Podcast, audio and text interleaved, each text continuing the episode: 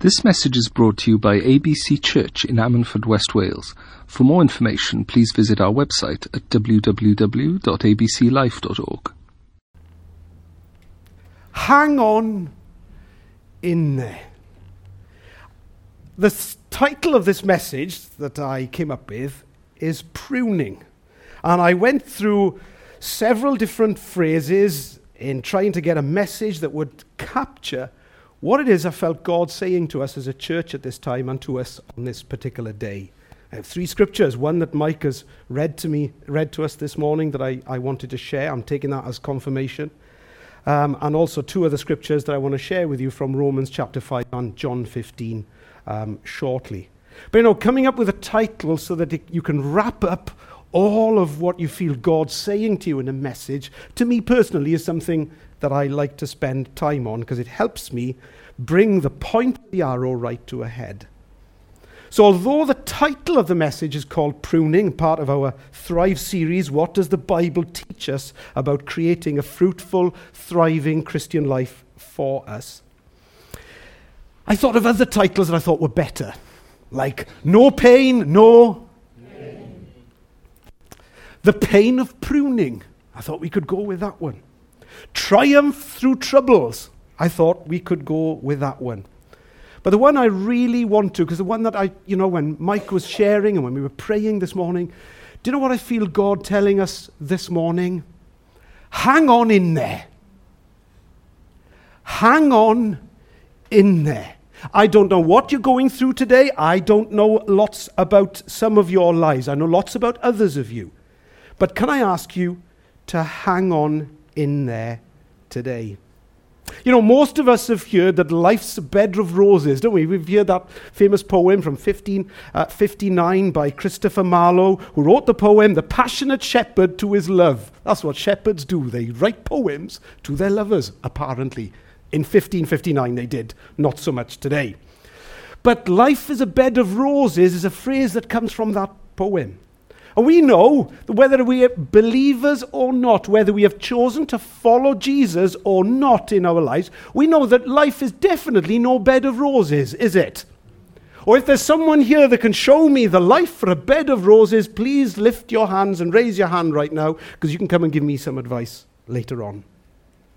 And quite often, church teaching sometimes and Christian teaching is so dysfunctional sometimes. You know, I was talking with Paul earlier, who say, you know, I argue with God sometimes. You know, apparently it's wrong. It's not wrong to have an argument with God. Whoever taught you that is wrong. The scripture is full of people that have arguments with God. So why this? Why that? Hang on in there. And when we are hanging on in there, a lot of the time, we have arguments with God. Why this? Why that? Why me? Why him? Why her? Don't we? You know, there's a story about a guy. Any of you get into extreme sports? No? No? Yes, there is. Martin is into extreme sports, goes into a 10k run with very little training. Good on you. That's extreme, man. Did he do loads of training? Did he? Oh, well done, Martin. I'm impressed. It? That's the kind of thing then is into extreme sports. But this guy is into extreme sports, mountain biking, and he jumps on his mountain bike and he's pacing it, going all the way, and he comes near, he's on the coast, and he comes down his coast road, and he comes a little bit too near the side of the, uh, the cliff. He's trying to brake hard on the corner, and guess what? The bike goes underneath him, slips sideways, and he is left. The bike is separated from him as they go sideways, and he launches off the cliff. And he's going down towards the ocean. Oh, it was worse than that. He goes down towards the ocean. And he's grabbing everything on the way. And as he goes down, there's a branch, and he goes to grab it, and he just misses. And then there's another one, and he bounces on one and hurts his ribs, and he bounces on another rock, and eventually, just as he's about to come down, he stretches, grabs another branch, and he hangs on. And he's hanging on there, and he's thinking, what on earth am I going to do now? I'm stuck here on the side of a cliff. So, guess what he decides to do? He decides to shout up for help. And so off he goes and he says, No, Joe, he does it a bit louder than that. He shouts out, Really? If you were in trouble, that's the way you would shout out help, is it? Last time, he shouts out, That's much better. But nobody hears. So he shouts out again. And again. And there's no answer at all, except within about 10 seconds, there's a voice from heaven that says, I am here. And he's hanging there and he says, Who said that? I am God. I am here to rescue you. And he shouts out, he says, oh, Thank goodness, he says, What do you want me to do? Let go of the branch and trust me.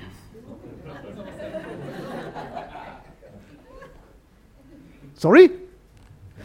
Let go of the branch and trust me. He sits there and he thinks for a while and hangs there, and then he lets out these words Is there anybody else out there? and that's what we do. Don't we? Don't we do that so often? That God says somebody along our path when we go through different situations and circumstances, and they speak something into our lives, we don't want to hear the answer. We know it's God speaking, don't we? We know it's Him because it's unusual that the topic comes up. Those of you women that have been away to Cherish at the conference, no coincidence you going there. No coincidence at all. When you draw nigh to him, he draws nigh to you. It's a spiritual principle. You go and you want to hear from God, he'll show up most times. And so he speaks into your life. And so often we come there and say, Who's been talking to God about me? Do you do that? Who told him? I remember somebody coming to our church once and, and saying, They've told you, haven't they? And I said, What do you mean they've told me? He says, Well, your message you were getting at me this morning, they've told you. Who's told you what? I knew nothing about the situation, and yet speaking into someone's life, lives as a result. Proverbs says, The guilty flee when no one pursues them, doesn't it? And so often, as we are in our situations and we are hanging in there, we are crying out to God, but so often we don't like to hear the answers that He sends our way. So, what I have to share with you this morning is the principle of pruning, because pruning is painful. Spiritual pruning is painful. You can imagine, I don't know if a vine could talk, but look at what a vine goes through. We're going to share a scripture from John 15, but I'd like to bring it to life for you this morning, if I can. We're going to show the second video if we can. Um, Lee, we jumped the first one. So the second video, if we can, and this is some of us, you know, in our city lives, and we live in towns, and we live in urban uh, lifestyles these days where we don't live on the land like we used to. We're not close to it anymore. And so we get distant from some of the principles that are used in Scripture about animals and plants, and we don't understand them. So I want to show you this pruning video, which is about 1 minute 50 seconds long. Have a look at this video first, and then we will read John 15 together. Thank you.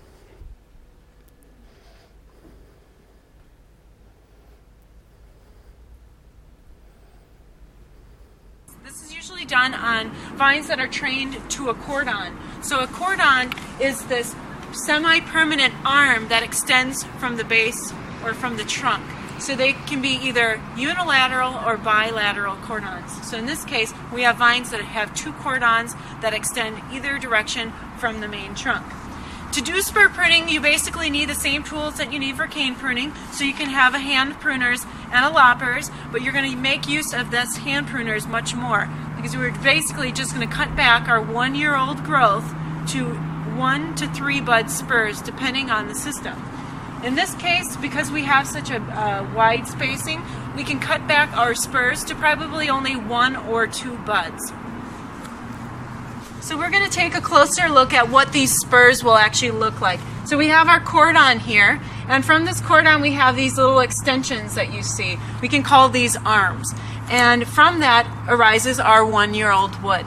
So this one-year-old wood is actually going to be the spur that we cut back to just a couple buds. And on here, we want to count only, we're going to keep probably only one or two buds, and we want to not include our non count bud.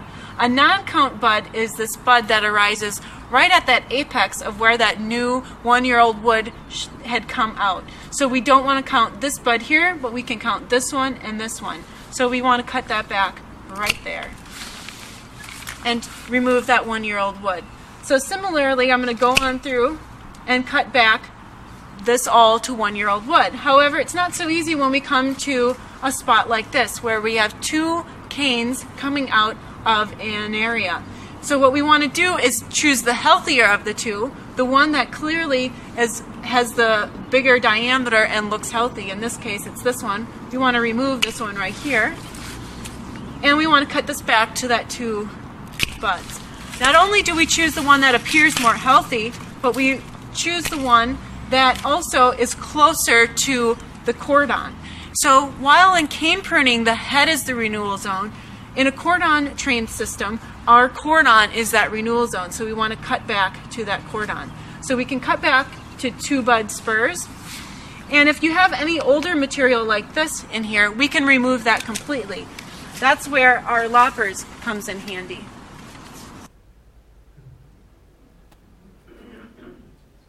How interesting is that? Let's turn to chapter 15, where Jesus talks about him being the true vine or the cordon. John chapter 15, verse 1 to 17 says this I am the true vine, my Father is the gardener. He cuts off every branch in me that bears no fruit. Well, every branch that does bear fruit, he prunes so that it will be even more fruitful. Can I read that again?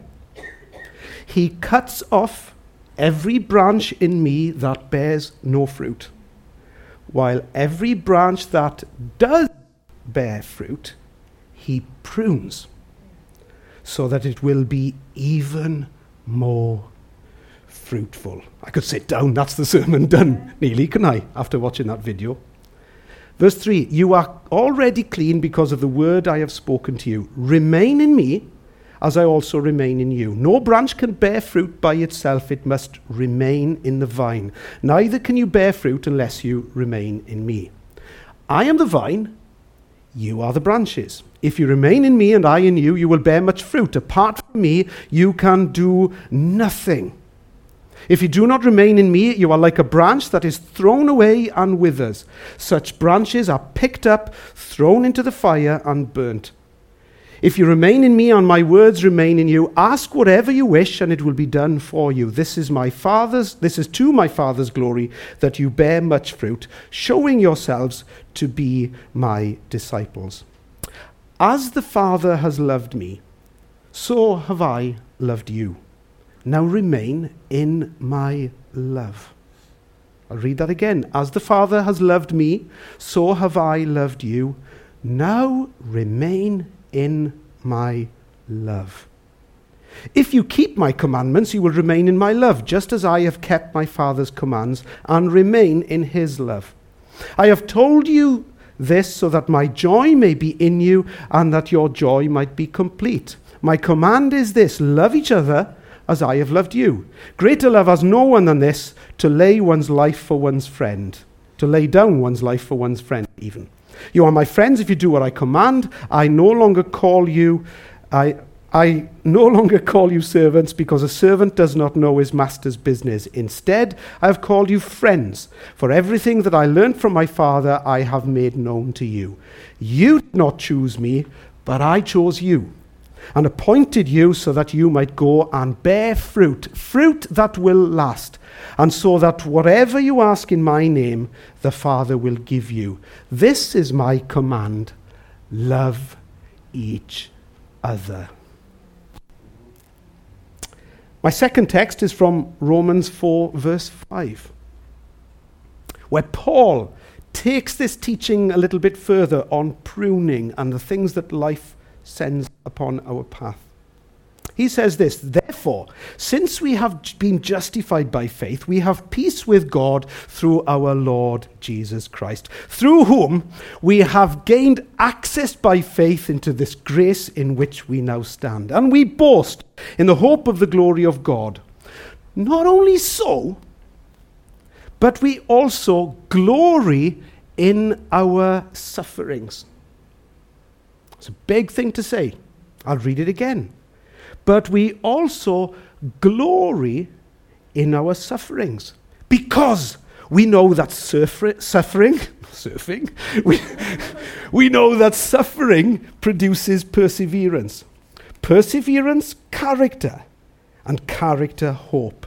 And hope does not put us to shame because God's love has been poured into our hearts through the Holy Spirit, which has been given to us. Let's pray.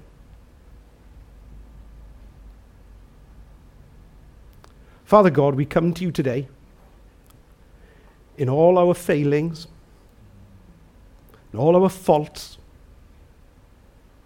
in all the situations and circumstances and mess that we find ourselves in. Lord, we say and we confess this morning that we are not where we should be in our walk with you, not where we would want to be with our walk with you. But, oh God, we thank you that we're not what we used to be, and that you came into our lives, and that you changed us. Lord, we confess our need of you, and we confess our humanity and our failings and our frailties. And Lord, so often we doubt you, so often we ask questions, and so often you give us answers that we don't want to listen to. Oh God, will you speak into our hearts and lives today? Will you, by your word, challenge us and encourage us and motivate us and inspire us to walk more closely to you, regardless of what we go through? I ask in Jesus' name and for his praise and glory. And everybody said, Amen. You know, whether you're in church this morning or whether you're listening in online, there's one thing for certain that I know. And that one thing that I know for certain is the, the statement that Jesus said when he was with the disciples. He says, In this world, trouble you will have. I can tell you right now, I'm no rocket scientist, but I tell you the stuff going to come our way that is trouble. There are people in Manchester this week that are grieving because of what happened last Monday night. There are people, even within the last 24, 48 hours, have lost loved ones in London due to terrorism, and our heart goes out to them. And as we say so often here in this church, our lives can change with just a text message, just a phone call, and trouble comes our way.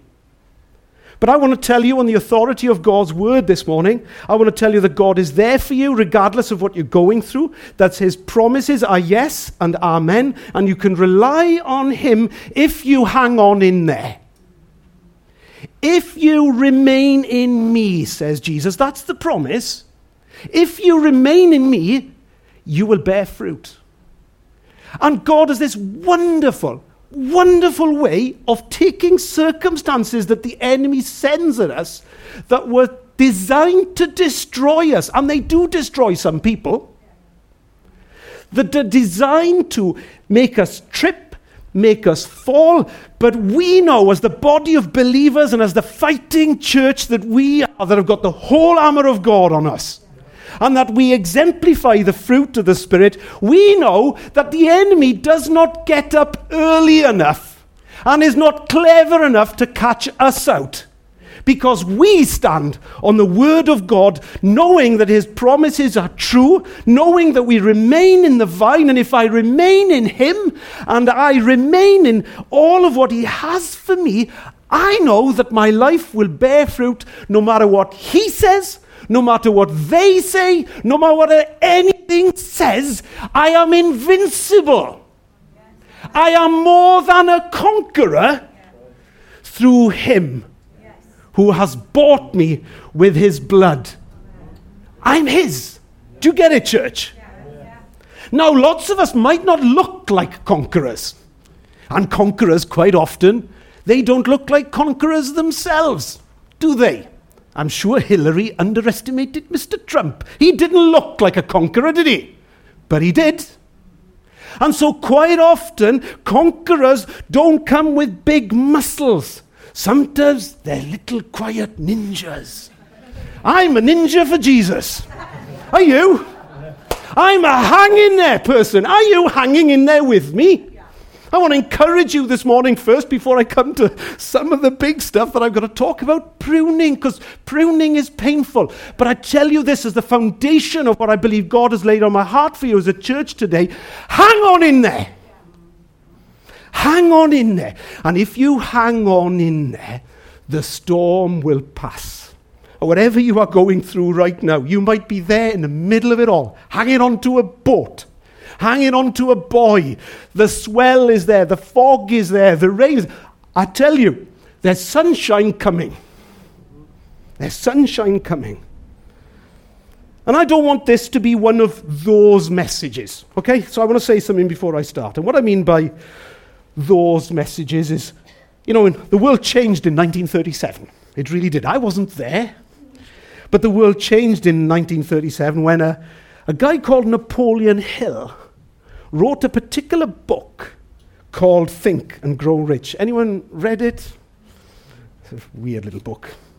But he studied the habits mostly due to prosperity, and, and uh, he studied several successful people and, and the habits and behaviors and traits that they had in their life that led to their success. And apparently, if we follow those same traits, we will get success too. And off the back of that, began a whole wave of ideology and philosophy around if we can think, so it is.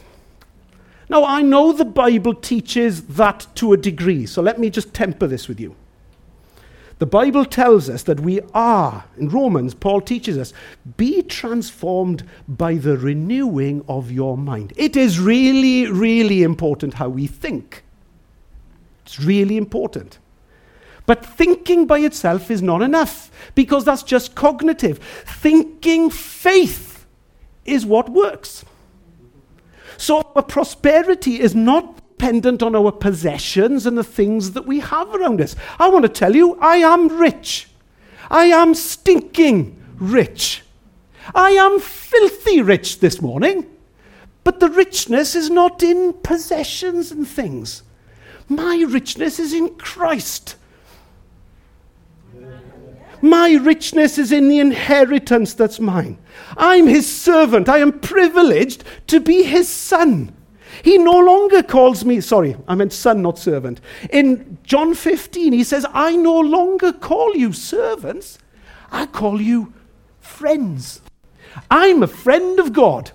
I'm a friend of the King of Kings and the Lord of Lords. Some of you might know Angelina Jolie. Some of you might know Messi. Some of you might know Andy Murray. Good luck with that one. Some of you might know all kinds of celebs. I know the best celebrity that ever walked the face of this earth, and he's in heaven right now, and he's my friend, and he's Jesus. And so, because of that, his wealth is my wealth. Now, that's faith, not mind over matter. Please don't measure anyone by their possessions, by their health, or by anything that you see around us. We all have a particular walk that is given to us in life. We all have a we all have a God shaped life that has been engineered and designed and created for Him for us that only we can live.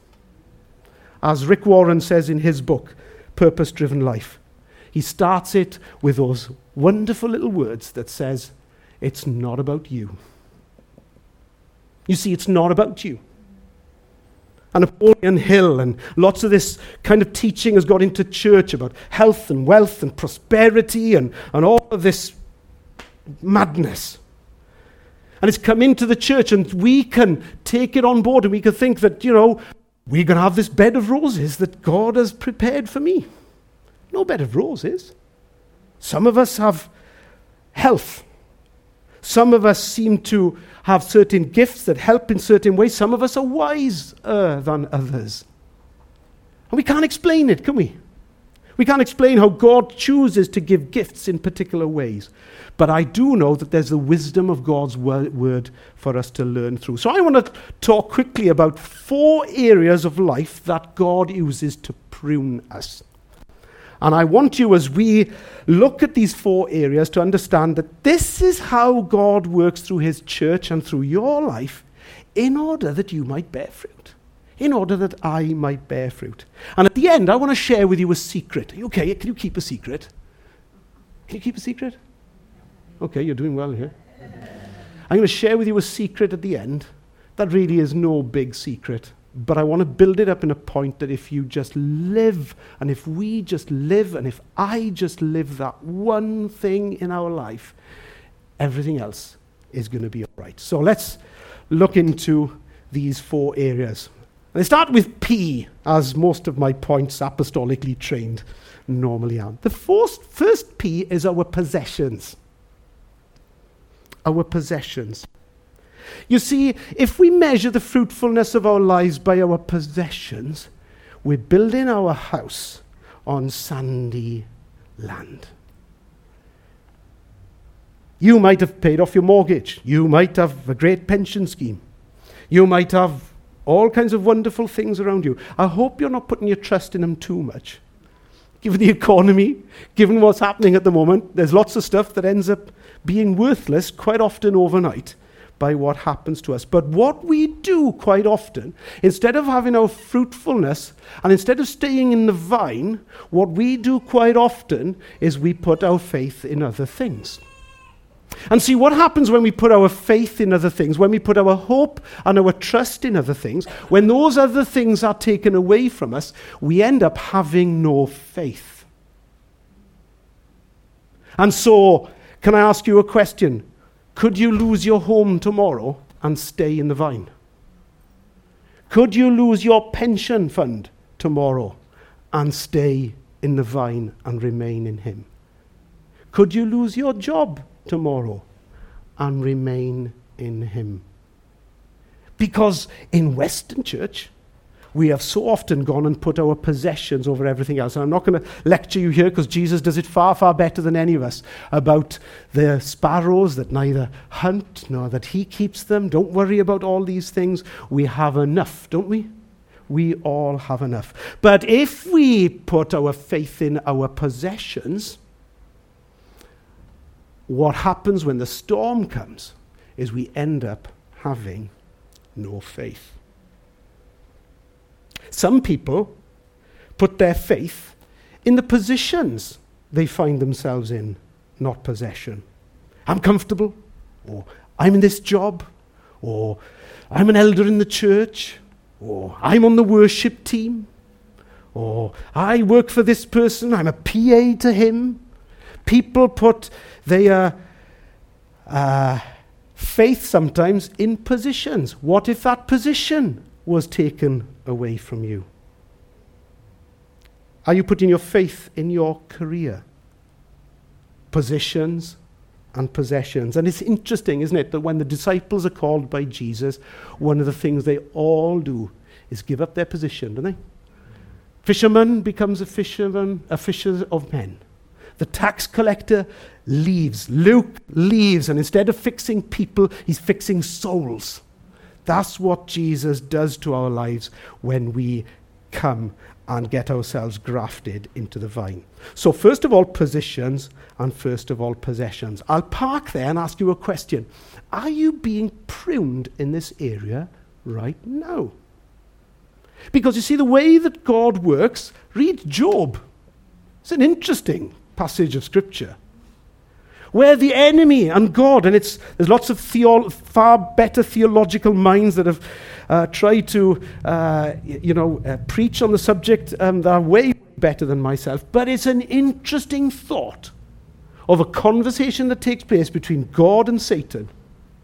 And they have a conversation about trying to break God's servant Job. But Job was a hanging there guy. You could take away his family. You could take away his possessions. You could take away his position. Even the friends that he had around him said, Do you know what, Job? Curse God and die. But do you know what he did? He cursed everybody else, hanging to God, and lived. And blue skies came. Are we being pruned in those areas? Possessions, positions. People are sent to prune us, aren't they? Ruth, my darling wife, I love you to bits, but I've been sent to prune you. to try all your patience. I tell you what, Martin, uh, your wife and mine were away. Were you having text messages every 10 minutes or whatever it is, just making sure that we keep into the schedule? It wasn't too bad, my end. The kids are a little bit older. Um, but uh, we had a great time. Sarah and me at home. It was fantastic. Ruth gave a big schedule. We ignored it, did our own thing, and then we spent the majority of Saturday afternoon clearing up the place, pick and span, ready for Mum to come back. But we had a blast. Popcorn on the sofa, did all the things that we're not supposed to do in the house. It was great, Mum. You should go away to Cherish more often. but people are sent to prune us, aren't they? I feel led to say this today to someone that's listening online. The reason you're not in church this morning is you have been hurt by the church. But you use the word church, and that's unfair. You've been hurt by people in the church. The church is his bride. It was never meant to be anything that was sanitized and clean. It's full of hypocrites. It always is. It's full of people that are living their mess, trying to remain in the vine and are being pruned every day. It's just those that are still in church are ones that understand that if they hang on in there, everything's going to be okay. But there are some that decide not to hang in there. And so they turn their back on church because of people. Because somebody said this, somebody said that. There are too many hypocrites in the church. The pastor let me down. That elder said this to me. She spoke to me that way. He upset me. People in God's plan have been deliberately sent our way in order to make us patient in order to make us loving, the people that are in our lives have been sent by God for us so that we might be pruned, so that we bear fruit. That's the whole idea. That's the whole plan. You see, if we get rid of every kind of a little upset if we get rid of everything that, that goes on in every community or, or every church or everything. What does it end up becoming? It ends up becoming what's called artificial harmony, with nobody saying anything for fear of upsetting someone, but everybody harboring in their hearts all kinds of ill towards people, just not saying it. They're all thinking it. Oh, but you're wrong, Pastor. No, I'm not wrong. The way God designed us to be. Are you in a family? Did you have tiffs in your family? Well, if you didn't, please come and talk to everybody else in this church that's in a family because we all have tiffs. But the love that we have for one another as a family is strong, isn't it? And so we don't quit on each other. We never fail each other. We let each other down sometimes. Yes, we do but we stick with each other. And the promise is ours if we keep his commandments, we will remain in him and he will remain in us. And he sends all these circumstances our way to prune us. So, to the one person that might be listening online just now, the church is just fine. The problem is you. You've been pruned. You've been tested. And you've fallen short. So, what God is challenging you today is to say, Will you step back inside the door of that church? Will you bury your bitterness and your differences? Will you come back to Him? Will you remain in Him? Will you come back and be a hanger on? Hang on in there with the rest of us on the journey that we have with Christ. Positions, possessions, people, and finally the big one power. Power, or the removal of power, or the adding of power, is something that is sent to prune us. Can I ask you, who has authority over you? I trust Jesus has authority over you, does he? But who else has authority over you? I remember the last time I had a clip off my father, I was 21 years of age. And I had the clip, Paiti y dy That's what I had. Don't you speak to your mother that way. And I had a clip around my ear. And I turned round to my father. I said, But I'm eight, but I'm 21, Dad. He says, You can be 91 and you'll be still having a clip off of me if you speak to your mother like that. Girls, if you're listening online, I've become that dad. Honor your father and mother. It's a spiritual principle. Does your mother and father have authority over you? Does she? Do they? Or are you maverick? Who else has authority? Are you an insubordinate at work because you know better? Or do you recognize authority in your life? It's a huge millennial issue that people want to rank back against everything. I'm all for political debate. I am all for it. But if you meet Theresa May, please give her the respect that the Prime Minister deserves. Debate all you like, but recognize the authority that she holds. And I would say that if it was Tony Blair, Gordon Brown, or anybody else. We're losing this recognition for authority, and no more so than in the church. But see, thing is at ABC, they don't understand, maybe. Or at the church that you attend, they don't understand. They don't understand because I'm gifted and called of God. I'm special. There's been prophetic words over my life. Yes, you might well be gifted. But let me ask you a question. Are gifted children that we recognize in schools up and down the land today, are they ready to be scientists right now? Are they? No. Gifted athletes that we identify. Andy Murray is currently the world number one in tennis. But he was discovered at grassroots level, wasn't he? Did he want and have the right to stroll up to Wimbledon and play tennis? Yes, he's gifted, but needs training. If you're a gifted person, are we ready? And power, authority over us, is a key area that God prunes us. That we are told sometimes things that we don't like. Goodness knows how many times as a young man, when I was in church life, I was told things I didn't like to hear. But you know why I didn't like to hear them? Because it was the truth about me. That there was too much Phil in Phil.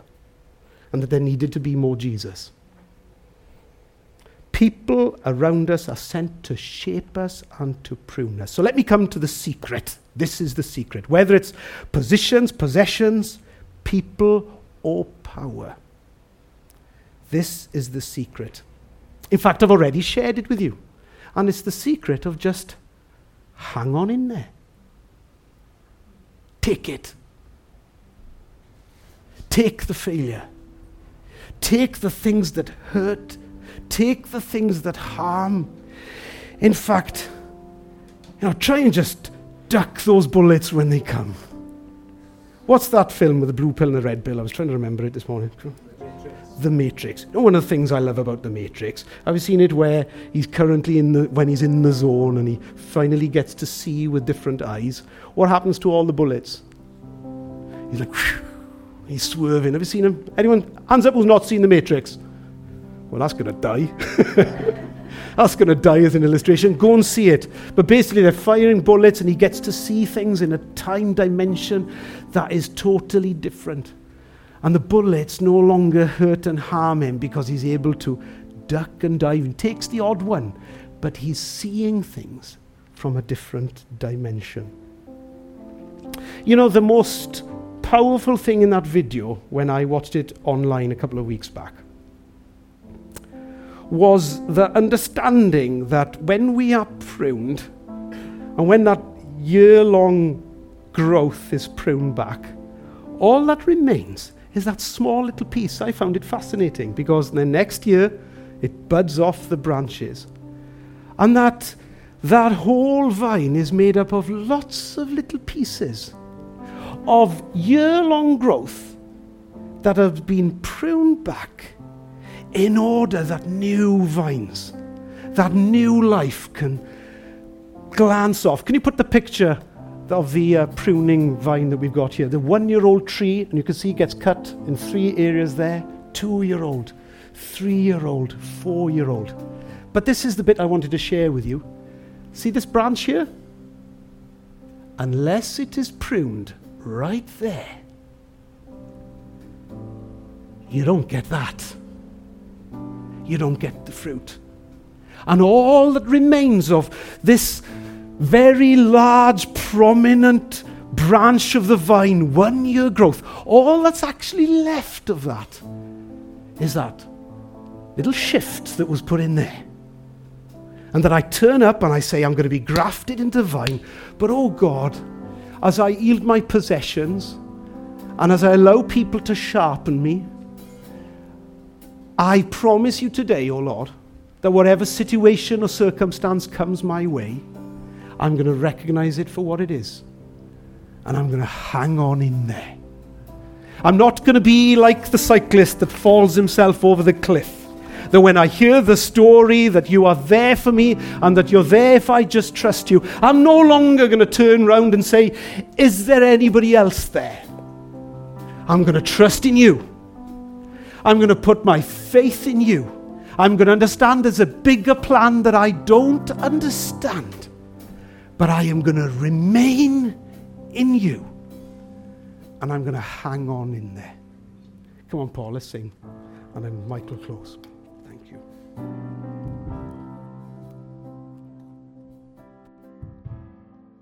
This message was brought to you by ABC Church. For more information, please visit our website at www.abclife.org or search for us on Facebook or Twitter.